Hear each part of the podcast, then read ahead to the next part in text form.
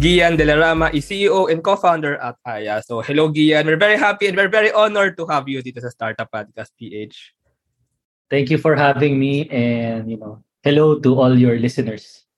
Yes, I'm actually very excited kasi Aya is one of the pioneering startups, pioneering AI startups dito sa Pilipinas. And hindi lang basta-basta AI-powered startup, kundi talagang startup that deals with AI, with automation. So, of course, you can speak more to this. ano. So, let's start with the first question, Gian. So, ano nga ba ang Aya? Sige, so Aya, uh, think of us as an AI enabler.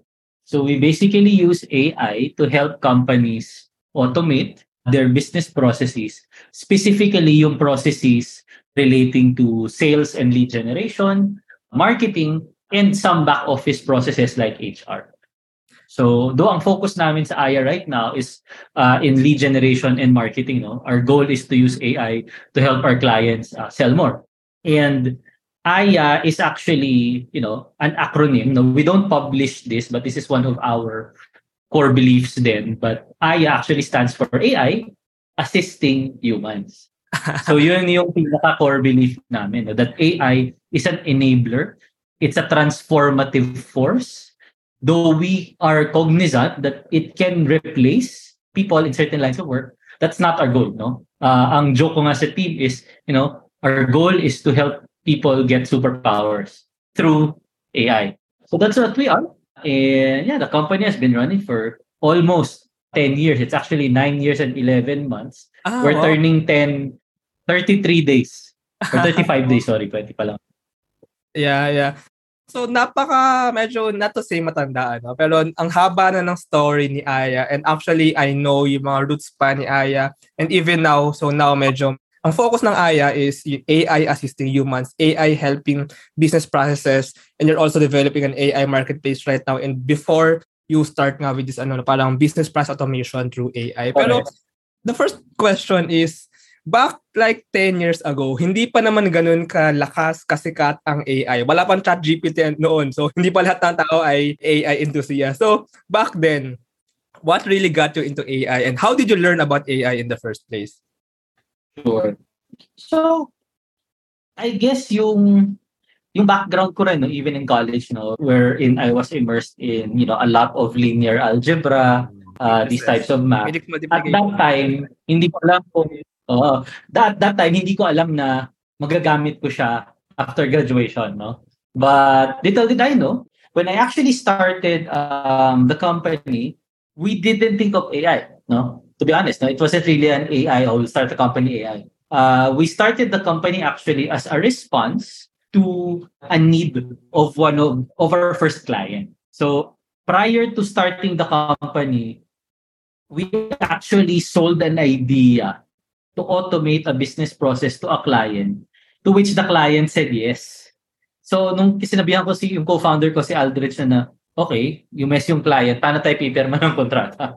Wala tayong entity. So, that's actually how, you know, that company started. It was really, you know, we, we solved the problem for a client or we pitched a solution to a problem of client. The client said yes. We weren't prepared, I guess, company-wise, and that's how the company started in fact, from there, from the time we started the company, there was this probably one year, one and a half year period wherein we were a software development agency. Diba? Like many companies in the tech sphere in the Philippines, outsourcing kami ng software development. But, you know, in the year hence, since we started, parang we realized na, uy, paulit-ulit lang yung ginagawa natin to some degree, you know, we were automating business processes using workflows, automated workflows.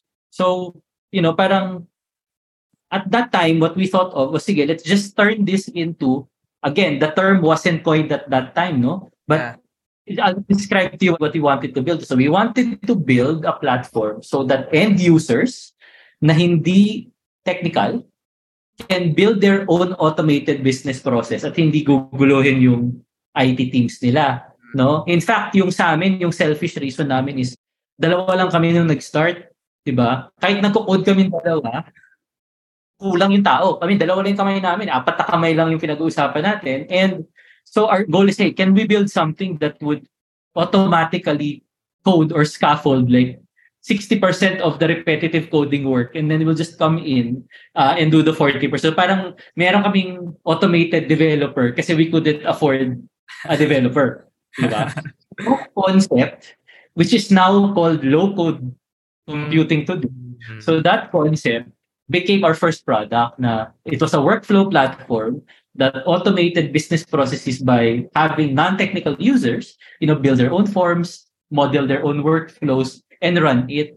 And that's how we were initially, parang we found our initial success no, as a company. AI came in around late 2015, about two years after we started, wherein one of our clients said na, uy, yung workforce namin, no, they're getting younger. The millennials are coming into the workforce. You know, filling out too many forms is not something that might cause issues. No?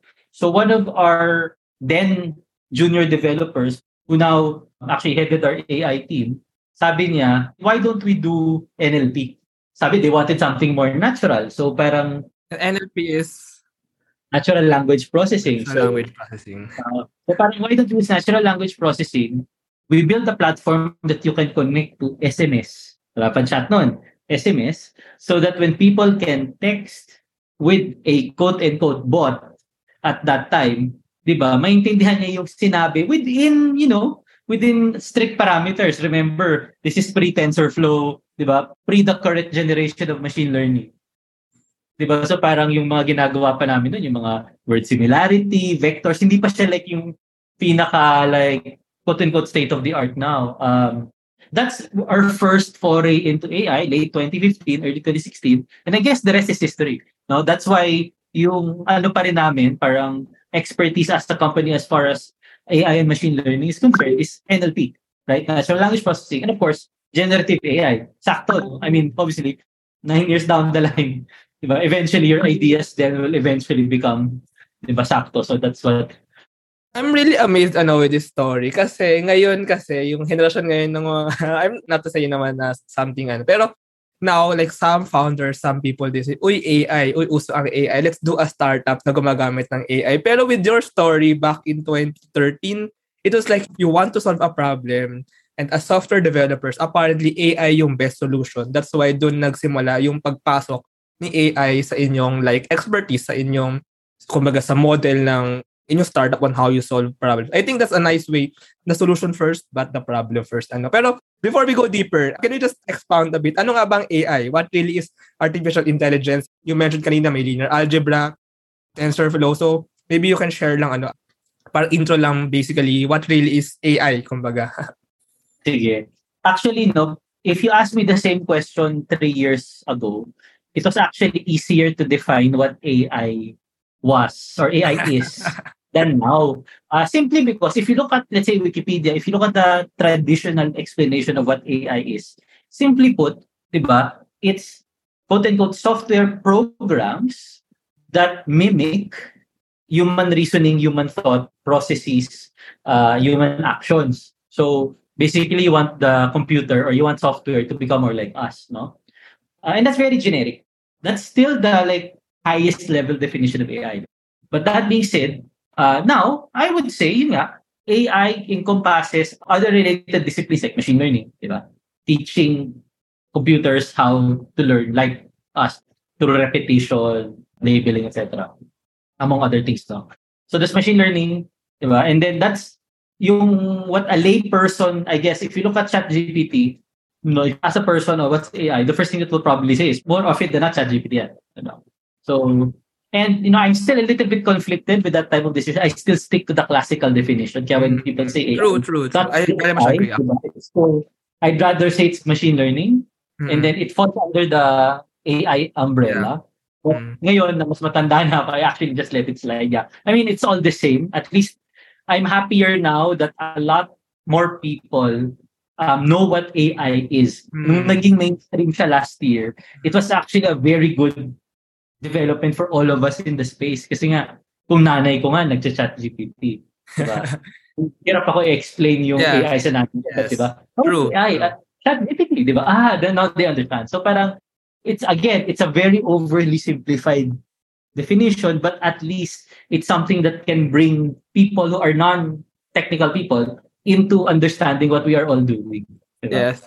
I very much agree. Actually, uh, yan na yan. Salamat, Gian, sa pagsabi ng mga words na yan. Kasi, first of all, punta muna natin yung definition ni AI. Ano. Actually, I agree. So, I actually also do some research on AI. So, I actually agree na yung pinaka-broader definition ni AI is basically just, kumbaga, mathematics or computers mimicking human actions. Actually, nagsimula yan optimization, di ba? We use computing kasi dati, human optimization, mag-solve manually. So we have pinakauna calculators and then computers and then reasoning. And actually now, kaya may machine learning kasi humans learn and machines or AI is actually also parang mimicking how humans learn. And ngayon, speech, natural language, so AI is actually also doing that. So yun yung broader definition pero ito yung mga naging applications niya. And also, I really agree na nag-aaway kasi minsan ibang tao na parang ito ang AI, ito ang AI and yung mga nakikisabay lang ngayon sa bandwagon with ChatGPT are not genuine, not true AI. Pero it's true na maganda yung ganitong pangyayari kasi at least madami yung kumbaga nagkakaroon ng interest, nagiging mas broad, nagiging mas accessible siya sa lahat ng tao. But anyway, going back to Aya's story, ano, so automating business processes and then reading yung mga texts and nagkaroon din ng Aya chat and then even now, you actually joined Idea Space Accelerator Program Cohort 10 with the AI Marketplace. So can you tell first this journey and paano kayo napunta sa AI Marketplace? Sure. Well, diba, sabi ko nga, diba, we started our foray into AI essentially using SMS chatbots, diba? And ever since then, up until now, you know, chatbots has been our parang major revenue driver. And I guess since 2016 up until today, no, the last seven years, I'd say, na remember when we started our journey with chatbots and we looked around, there were very few resources available to developers if they wanted to implement some sort of AI chatbot NLP. No, there were some frameworks. You know, AWS Lex was very young at that time, uh, nandun but it was still you know more or less English only, di ba? Hindi siya yung like fit for the Filipino, no? So, syempre, us being, well, at least I believe that we are an engineering first organization, what would an engineer do? So ang solution dyan, okay, let's build something to solve our problem. So then we started building our own models, small models, taking inspiration from open source at the time. You know, eventually these models turn into ba, similarity, similarity matching. Tapos biglang nung lumabas yung transformers, it, you know, became more advanced and so on and so forth you know, seven years later, I think, uh, sorry, not seven years, five years later or two years ago, you know, we were having a discussion sa team na parang, you know, we've developed probably around six, seven NLP models that we use for our own chatbots. Okay, can we sell those models? Mm. Diba? Parang, kasi the application of those models goes beyond mm. simply chatbot, diba? So, then, oh sige, how do we sell it? So, titingnan natin naka-API na yung mga, kumbaga the, the models are now internally consumable via APIs, via our chatbot platform. So can we build something around this that will make these models publicly accessible, mm. right? And that became yung marketplace. Mm. So syempre, nung ginawa namin yung first six, we started inviting other developers from around the world. Hey, you know, we built this marketplace. Kami na bahala sa billing, sa user management, security. Diba? Just connect to this marketplace and then we can serve your models to greater audience, developer audience using APIs. So yun yung, yun yung naging ano ng marketplace. So NLP, naging computer vision, may generative na, we even had some open AI, open source models there, and so on and so forth, no? So that's how ano evolved. Yeah, this is also actually amazing ano kasi ang impression maaari ng ibang tao when they see an AI marketplace especially now ano parang ay ano dahil uso AI ganyan AI marketplace pero actually it's very amazing that you shared na, na ito yung para motivation you actually to build the AI marketplace. That you have your in-house kumbaga your in-house models and you're basically just expanding and kumbaga making it more accessible and not just your models but actually like other maybe like freelance or individual developers. But speaking about that, ano, so, so who are these developers that you're inviting? Can we know some of these models, these products na maaaring makita sa Aya Marketplace? Yeah. So right now, no, we're actually in the middle of revamping our marketplace. No? So naka, medyo naka-offline siya now, but we're fixing that. Hopefully, in the next few months, we'll have something different and new. Uh, but for the most part, the models that we have uh, obviously ours, but we also encourage. So we have one model there from a developer, if I'm not mistaken, in Belgium, and it uses NSTP, you know, neural style transfer, to generate art based on another artwork. So that's one model. Uh, we've also integrated the open source mod. So naging strategy namin now is, you know, there are a lot of open source models already that can be used. So we are now getting these open source models and giving them quote unquote a home that can be parang maging usable, no? So we started with Whisper, the speech to text model ni OpenAI, right? And then we even have some open source uh, models from FAIR, you know, from Facebook AI Research. Uh, some open source Google models as well. You know, we have GPTJ, GPT Neo models as well. Again, mostly open source. No? And yun yung ano namin. While we respect and admire and would want to invite the proprietary closed models into our platform, you know, we want to get open, we want to highlight open source, you know, open source contributors, individual developers. We want to highlight them kasi nga, at least for me, ah, my opinion is that while malaki yung advances na nagagawa ng you know the large research firms there's actually an equally large if not larger set of advances in the open source yeah. world diba actually yeah I just like to comment ano, about yung difference ng open source built models tsaka yung mga medyo closed source. Actually, kakapainig ko lang nung uh, ano podcast episode recently, very recent ni Mark Zuckerberg sa Lex Friedman podcast. I'm not sure if you're familiar with that podcast. Mm-hmm. Um, but anyway, open source actually, kasi recently Mark Zuckerberg, they open source Llama, um, yung kanilang language model, kanilang large language model. Open source models actually have the potential to be more secure, and more strong even kasi pag open source, lahat, kumbaga lahat pwede mag-verify, lahat pwede mag-check nung lahat ng parte nung code, kumbaga, as opposed sa closed source. Do you call it closed source? But anyway, parang siyang ano eh, parang, parang crowdsourced kumbaga yung security niya. So, may kanya-kanyang benefits and disadvantages ayun eh. Pero Yeah, um speaking about that ano, if ever man some developer nga will join the AI marketplace, kumbaga what's the incentive for them? Meron din ba itong monetary incentive for them or something? I mean, imagine lang kasi if I'm an AI enthusiast, lalo na ngayon ang dami ng AI enthusiast. Ang saya, kumbaga mag-browse sa marketplace, I'll just search like generative AI, I want to generate art or something, generate music or whatever, and then posible lalabas doon ano. So, how do you build, kumbaga, how do you aggregate this AI marketplace? Yeah, actually, that's that's a good question, no? Because the funny thing was that when we came up with the notion of AI marketplace in 2019, we were actually the first. Yeah, actually, at least yeah. Asia. No, maybe in Asia eh, with that type of idea that we went when we went live. So the developments in AI for the I guess in the past year or so.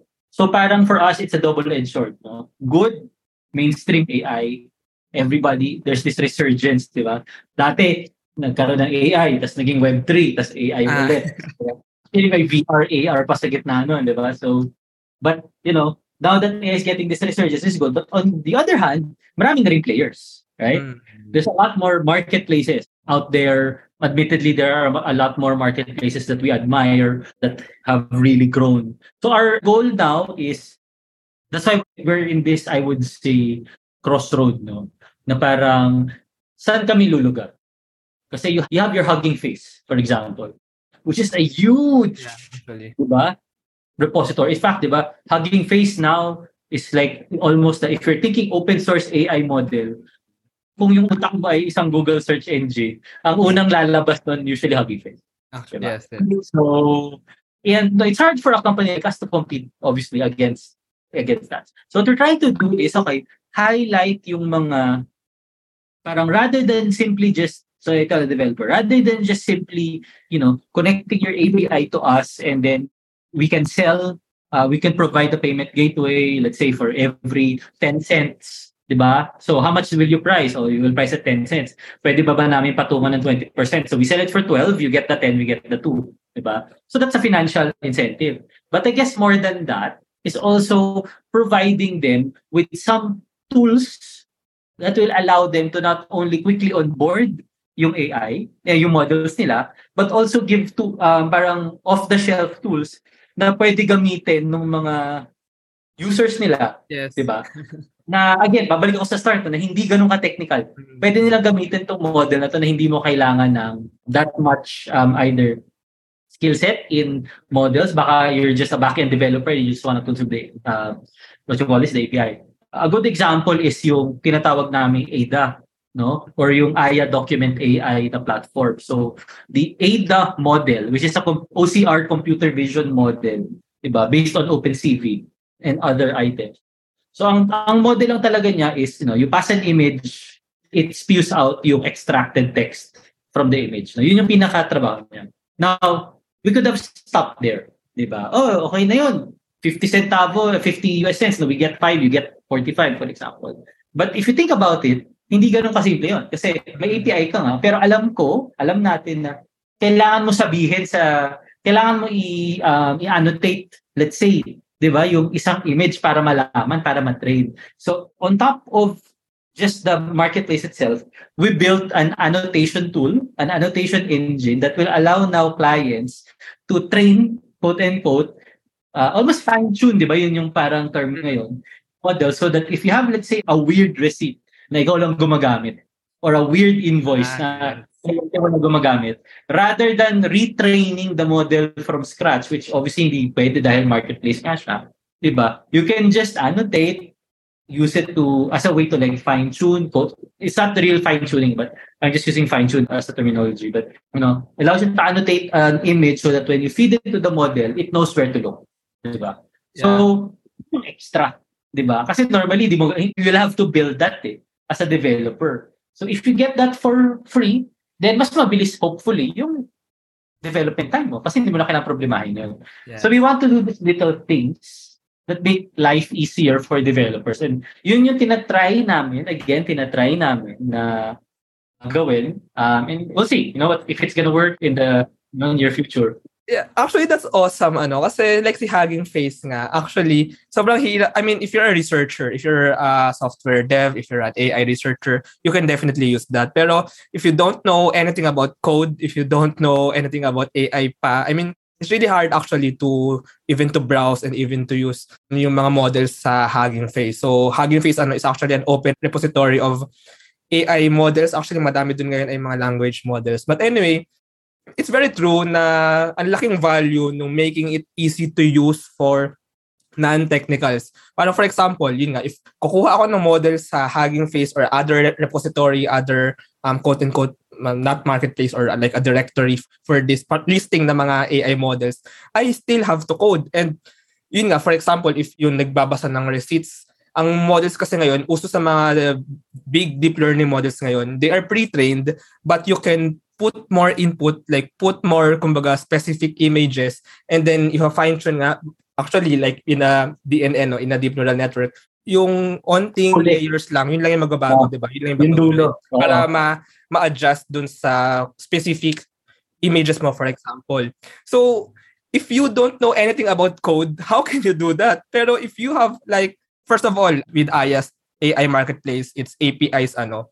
Second, maganda kung medyo click-click na lang. May ganun ba kayong idea na parang upload the images, train, and then use. Parang ganun, kaysa kung magko-code ka pa. Tama ba na ganun ang magiging approach? Napag-usapan namin yun. That's actually one of the things that we're looking at then. So yung ginawa namin sa annotation tool is somehow similar to that. Hindi pa siya yung parang upload and forget, no? Medyo malayo-layo pa tayo sa ganung klaseng future. But, di ba, as engineers and as developers, you know, it's the small things eh. Sometimes nga, it's not even related to yung core like AI. Like, quality of life, Mm, make true. things a little bit easier.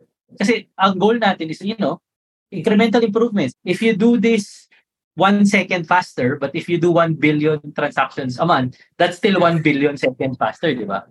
So, yun yung ano eh, yun yung parang philosophy namin na, okay, no, we'll do small things. Again, we're not creating a new application on top. Parang yung, we just want to give the QOL, quality of life features that goes a little bit above and beyond normal. No? Ito framework, kunin mo sa GitHub, gamitin mo to. Pero it's more, okay, up, login ka dito, ready na yung tools, di ba? Sundan mo lang to, and gano'n. Something like that. No? That's what we're looking at. Though, syempre, we're also very cognizant then of what's happening in the world eh. So, to be honest, September last year to now, June, dami nangyari. Lalo na sa language. Okay. Sa language is generative, di ba? So parang, I'll be the first to admit that, you know, parang most of the models that we created, sudden, I won't say obsolete, no, but suddenly lost a lot of their parang quote-unquote usefulness because of the GPT models, no? And which is actually a good thing for us, but syempre, ano rin, parang, ano na ngayon yung impact sa amin, di ba? Hmm. So parang, and then, yeah, and then we realize na, di ba, for all the power of a GPT model, you know, it cannot work alone, di ba? Yeah. Di ba? If you really want to have a true, let's say, kahit simple Q&A lang eh. Di ba? Oo nga, pwede mo namang gawing, magtanong ka sa GPT, then may sasagot siya sa'yo. If it is more, let's say, mass market or parang consumer type knowledge, maybe more often than not you'll get an answer. But if you were to apply GPT in an organization, yes. diba, then you have to think about hallucination control, diba? post-editing, may edit ba yung sagot bago makita ni user, yes, fine-tuning. Yeah. So itong mga bagay na to, security, di ba? What if all of a sudden, uh, ginamit mong prompt sa GPT yung marketing plan mo na dapat config. Tapos na-upload siya sa GPT-4, for example. So what happens? Di ba? Yung mga ganun na considerations that you have to think about. And, you know, and, and that's also things that, yung sinasabi ko kanina, di ba, sa marketplace, ito yung mga extra. Yun yung titinan namin. Na parang, yeah, you can have a GPT-4, you can have a Llama, you can have a Palm model, di ba? You can have, ano nga ba yung sa, yeah, Google is the Palm model, but, you know, you can have any other model available, but you still have to consider these things. Eh? And this is where we hope we can differentiate ourselves. Yes, I really agree. Kasi sa mundo nga, I mean, sa mundo ng research, madaming intersection. Pero medyo iba yung mundo ng research sa mundo ng engineering, kumbaga. Sa mundo ng yung application, yung business application ng AI. Actually, for example, si Chat GPT, come to think of it, although ang kanyang advancement ay of course yung kanyang size, yung size ng model and yung utility, kumbaga. Pero at the end of the day, kumbaga yung contribution sa QOL, quality of life, kumbaga how easy it is to use and kumbaga how valuable is it for someone. And ang dami pang AI models na maaaring powerful nga in terms of size, in terms of utility, pero hindi naman nagagamit ng mga normal na tao. So, maaring andyan yung business gap or yung kumbaga yung pwedeng pasukan ng mga AI startups now ano yung really getting these models to provide QOL to provide quality of life. But anyway, um are you looking at a B2B model or like are you looking at doing this for businesses or for individuals? Ano ang inyong perspective about that? Uh, well, we're a B2B company, no? so all of our clients right now are large corporates. Especially for the chat, for that aspect, ano? Yeah, so For the marketplace, syempre, ano yun, though uh, when it was online, sabi nga, we took it down muna. But when it was online, even yung mga nagsa-sign up, puro large companies out here. So that's what we were focusing on. Uh, we want to focus on smaller developers and we actually see it. It just so happened lang na yung nauna yung mga marami rin nagtatry do from some banks and then that's what we're focusing on. No? And right now, we're also thinking, no, saan kami lugar? No? We know that we're a B2B company. So it basically means na we will cater to corporates and maybe academe and you know research purposes. And then as we mature, no, as we have more resources, then we can open up to yun nga, quote-unquote more consumer, mga individual developers. Kasi individual developers naman, can sign up. Walang problema yun, pwede mo gamitin. Pero yung obviously in terms of attention or magkakaroon ba siya ng sariling account manager, iba naman yun because we have to make a business decision na uy, dapat yung volume mo has to be a certain amount to justify, let's say, yung resources that we will, and admittedly, most of the companies na, yun nga, yung malalaking company, sila rin naman yung nagkakaroon ng 1 million, 1 billion, 10 million calls per month, no? Which can justify, quote-unquote, additional resources that we can parang assign to them. Yeah. Amazing, amazing. Thank you for sharing those. Ano. And maybe nga for the marketplace, like for example, partner with Academe, baka pwede rin yung mga, ang dami kasi AI research actually na nangyayari sa mga schools, ano, sa mga universities. So, um, anyway, masyado ako na, na-enjoy itong AI talks, ano. Punta muna tayo sa, uh, me personally, I already know a lot about you, Gian. I mean, I've listened actually to some of your podcast episodes sa Hustle Share and others, and I actually know yung mga iyong pinanggalingan. Pero just for our listeners dito sa Startup Podcast. So like, can you tell us about your background and then maybe sa buong journey ni Aya, 10 years journey and you as a founder, can you share like your greatest lessons learned na maaaring kapulutan ng advice ng mga nakikinig ng podcast na ito? Sige. Uh, I guess, kasi ang dami no, if you think about it. But if I parang distill it to five, no? And number one, and for me that's the most ano, important is take care of yourself. Number one. At the early stages of a company, the founder, you, me, is the most important employee. Simply because, di ba, kung bigla kang nag-nervous breakdown, ano kumpanya mo? And that's going to be somehow true for, you know, even a few years after, no, kahit lumaki. As a founder, you still hold tremendous impact on the success and failure, or tremendous influence on the success and failure of the company. So number one, take care of yourself. No?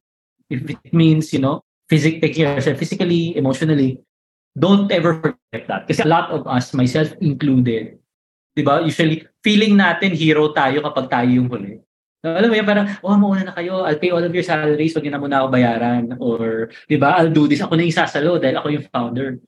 That's good for a time. But to be honest, doing this for 10 years, mm-hmm. don't find a way, 'di ba? Find a way to balance kasi they need you for the long run, 'di ba? Yeah. So that's number one.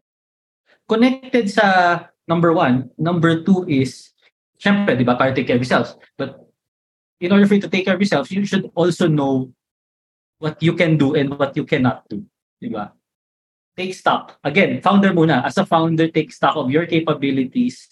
You can do a lot as a founder, but don't let your pride get in the way of hindi ko to kaya or kakayanin ko to. So, because it goes to number three, no, if you know your capabilities, yung third is seek help at the start. You cannot do it alone. Alam ko may one-person corporation na I still believe that you cannot start a company without co-founder or co-founders. Find a good co-founder that you can trust, right? That can basically share the load with you, you know, functionally, like technically or part of the business or even emotionally, di ba? Malaki yun eh, na meron kang kasama. So yun yung third, no? Um, fourth is, okay, so founders, tatlo, di ba? So uh, you, first two is you as a founder, third is, you know, we, di ba? The founding team, the co-founder, no? Fourth is actually si customer naman. Yan. Okay. You exist to solve a problem of your customer. Right? So don't ever forget that your success is tremendously influenced by your ability to solve your customer's problem. Diba? Kasi if you don't do that, you'll just be wasting money, to be honest. So, which leads me to the last one is what you build, right? What you build is in service of number four. Diba? Solving yung customer's problem. Not your ego. Diba? As engineers, we fall in love with what we build to the point na hindi kayo mali, ako yung tama, ginawa ko to. And uh, I learned that the hard way several times. So na parang there is this temptation to build a God and somehow shortcutting yung understanding ng problem. No? Uh, and then demo na lang. Tapos tingnan natin kung okay. You should be able to stop yourself, okay? listen first, then build. If it doesn't work, then build again, right? And it, what you build again might be different, might be totally different from what you built the first time. Diba? So don't get too attached to the point that you're not also moving forward.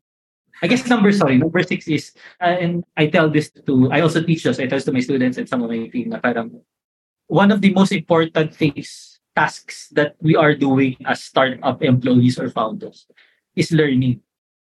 Diba? Learning. Not coding, no, not design, not marketing, but learning. Learning. Diba? It's about experimentation, flexibility, diba? Again, in service of the customer. If you're not flexible, if you cannot change the variables of your experiment and do it again so that you can learn, right? Then wala. Diba? Kasi that's the only way you can solve it. The customer problem.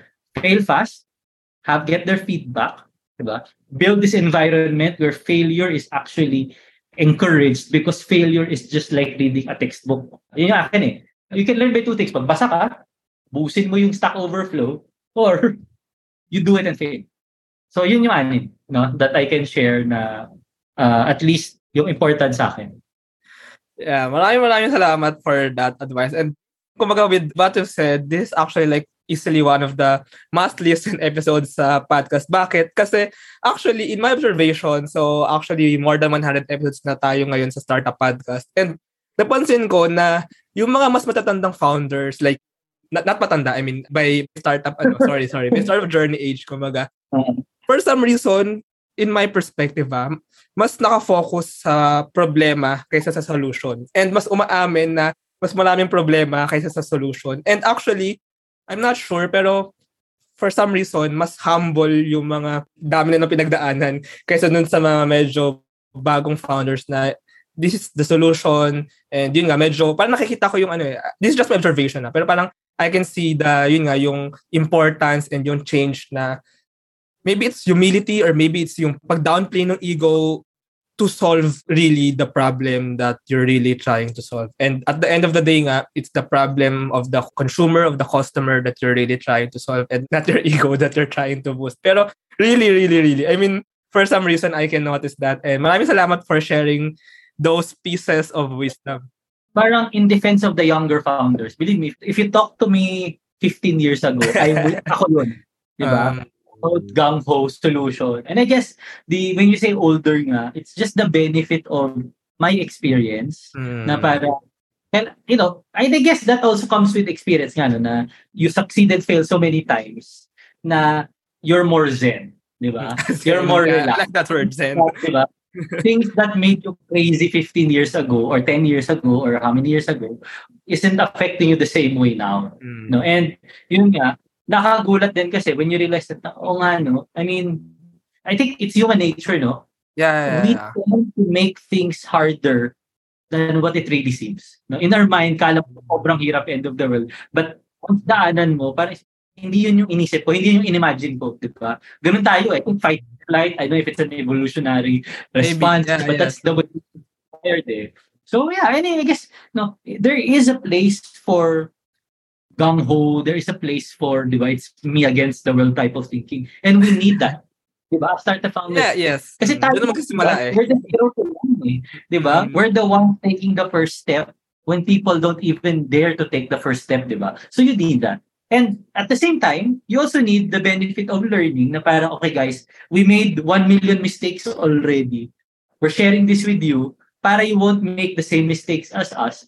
Para, di ba, the greatest pride that I have or the greatest joy that I have as a owner of a company or a CEO is that, you know, I have my people who leave who start their own businesses mm. or get into high corporate positions in other companies. And I've seen that a lot. And sa akin, masaya ako doon eh. Kasi I don't even care that they left eh. Because they left for something that, you know, much larger than themselves. And then, saan nila natutunan yun? Sa amin. Yeah, you're able to help them grow. babalik-babalik pa rin ako sa Daikon because my first job was actually teaching. So, you know, I kept those principles uh, at heart up until now, 20 plus years later, na parang when the kids leave, di ba, you always wanted to be better than the parents, so to speak, di ba? So, yun yung... Ano. Yeah, actually, that's true, that's true. So, I have to say my apologies. Ano? I mean, not saying negative naman yung ganong klase. Yeah, yeah, I understand. Don't, don't, yeah, naman yeah. It, but yeah, I mean, taking the first step, I mean, it really matter. So parang yun nga talaga yung pinagkaiba, ano, taking the first step at the start and then you've taken many steps now once you've taken your journey for a longer time. And by the way, um, Gian, what do you teach? ah, so right now, I'm an advisor sa Information Technology Entrepreneurship Program ng Ateneo. So, ah, I don't know if okay. to Joben. Yeah, yeah, yeah, yeah. With Joben. So I coach yung mga students as they start and run their startups. So ikaw pala ang dahilan kung bakit ang galing actually ng mga BSIT students. Ikaw pala ang dahilan kung bakit ang galing nila. And actually parang I would say lahat kami but yeah. yeah, but I mean I really admire the BSIT program kasi napaka ano, napaka startup oriented and napaka grounded. Sila yung may build an MVP, focus on the problem, build an MVP, start with those things na hindi parang actually natuturo sa ibang entrepreneurship. 'Di ba? 'Di ba? I mean, very ganung ano eh. So Anyway, um, let's wrap up this conversation. Medyo mahaba-haba na. But I really enjoyed it. So maraming maraming maraming salamat. And I actually even learned some very important lessons in this conversation. Ano lang ang vision talaga ni Aya? Maybe parang share lang some future perspectives about like maybe how AI really can help uh, the Philippines, the nation, kumbaga, the society, the economy. So parang looking forward lang with AI. Well, it was always my dream to make AI or make technology accessible. So when I say making technology accessible, the type of technology might have changed over the past 10 years, but our way of thinking never changed. Na parang we want to make our tools as accessible to non-technical users as we can. Simply because by having a lot more people use this technology, they can build things that we cannot imagine. And some of those things might be so groundbreaking that they can shift economies, di ba? They can bring millions of people, let's say, out of poverty, di ba? They can make lives of all of us much, much better. Yun yung dream ko, no? And that's what Aya is all about, di ba?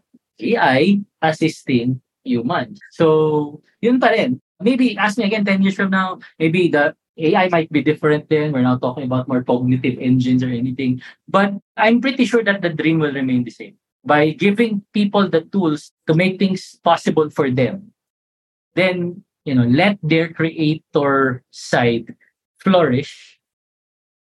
And then, you know, step back to some degree and see what can be built. And guide them, syempre. You don't want, syempre, I also don't want naman our tools to be used for bad things. So, syempre, that's another thing. But, oh, yun yung parang dream ko Aya na make AI accessible. AI assisting humans, making AI accessible for anyone. And yun nga, nag-evolve nga si AI from optimization, reasoning, decision making, learning, natural language, and baka in the future, innovation, invention, and really parang sparking that change or creating something for people Yeah, so let's end with that. Maraming maraming salamat, Gian. Uh, if our listeners pala want to know more about Aya, maybe they want to try the marketplace, maybe they want to partner, maybe they want to join the team or whatever. So how can they get more information about you and Aya? Sure. You can go to our website, aya.ai, or send us a message in Facebook or LinkedIn. Just look for or search for the term Aya Automation. One word, Aya Automation. Yeah, I'm a big fan of Aya, especially now ano na ito na mas nalaman ko ang inyong ginagawa. And I'm a big fan of you Gian actually sa lahat ng iyong na-share and actually sa iyong journey. So maraming maraming salamat. I'm really honored to have you dito sa podcast. Thank you. Thank you. And you know, thank you Red for uh, having me and congrats with your 100 plus uh, episodes. thank you, thank you. Thank you. Salamat. Thank you very much to our 32 patrons. This episode is super powered by TechShake, Asia's most active Philippine-based startup ecosystem builder creating bridges with investors, corporations, and governments. 1 CFO, tech-enabled CFO, bookkeeping, and tax services for startups and SMEs. Take 5 Outdoors, the best guided outdoor adventure tour in the Philippines. They specialize in hiking and mountaineering trips. Benjoy's Food Products, the home of premium bacon ends, tapa, and tocino. D-Buds, Web3 microblogging app promoting freedom of speech and content ownership. Pinoy IP Works, capture your startup's value proposition through patent and trademark protection. Packetworks, the leading enabler and only Internet of Things social enterprise in the Philippines. Looking for buy and sell online with Sigurado sellers. And NutriCoach, the all-in-one productivity tool for dietitians and nutritionists. This episode is powered by Pareto Consulting, AltSwitch, ePlayment, Tuala, and Hive Energy PH. AskLex PH Academy is our official e-learning partner. Get certifications on Lean Sigma, project management, data science, and many more. Support the podcast through the links in the description.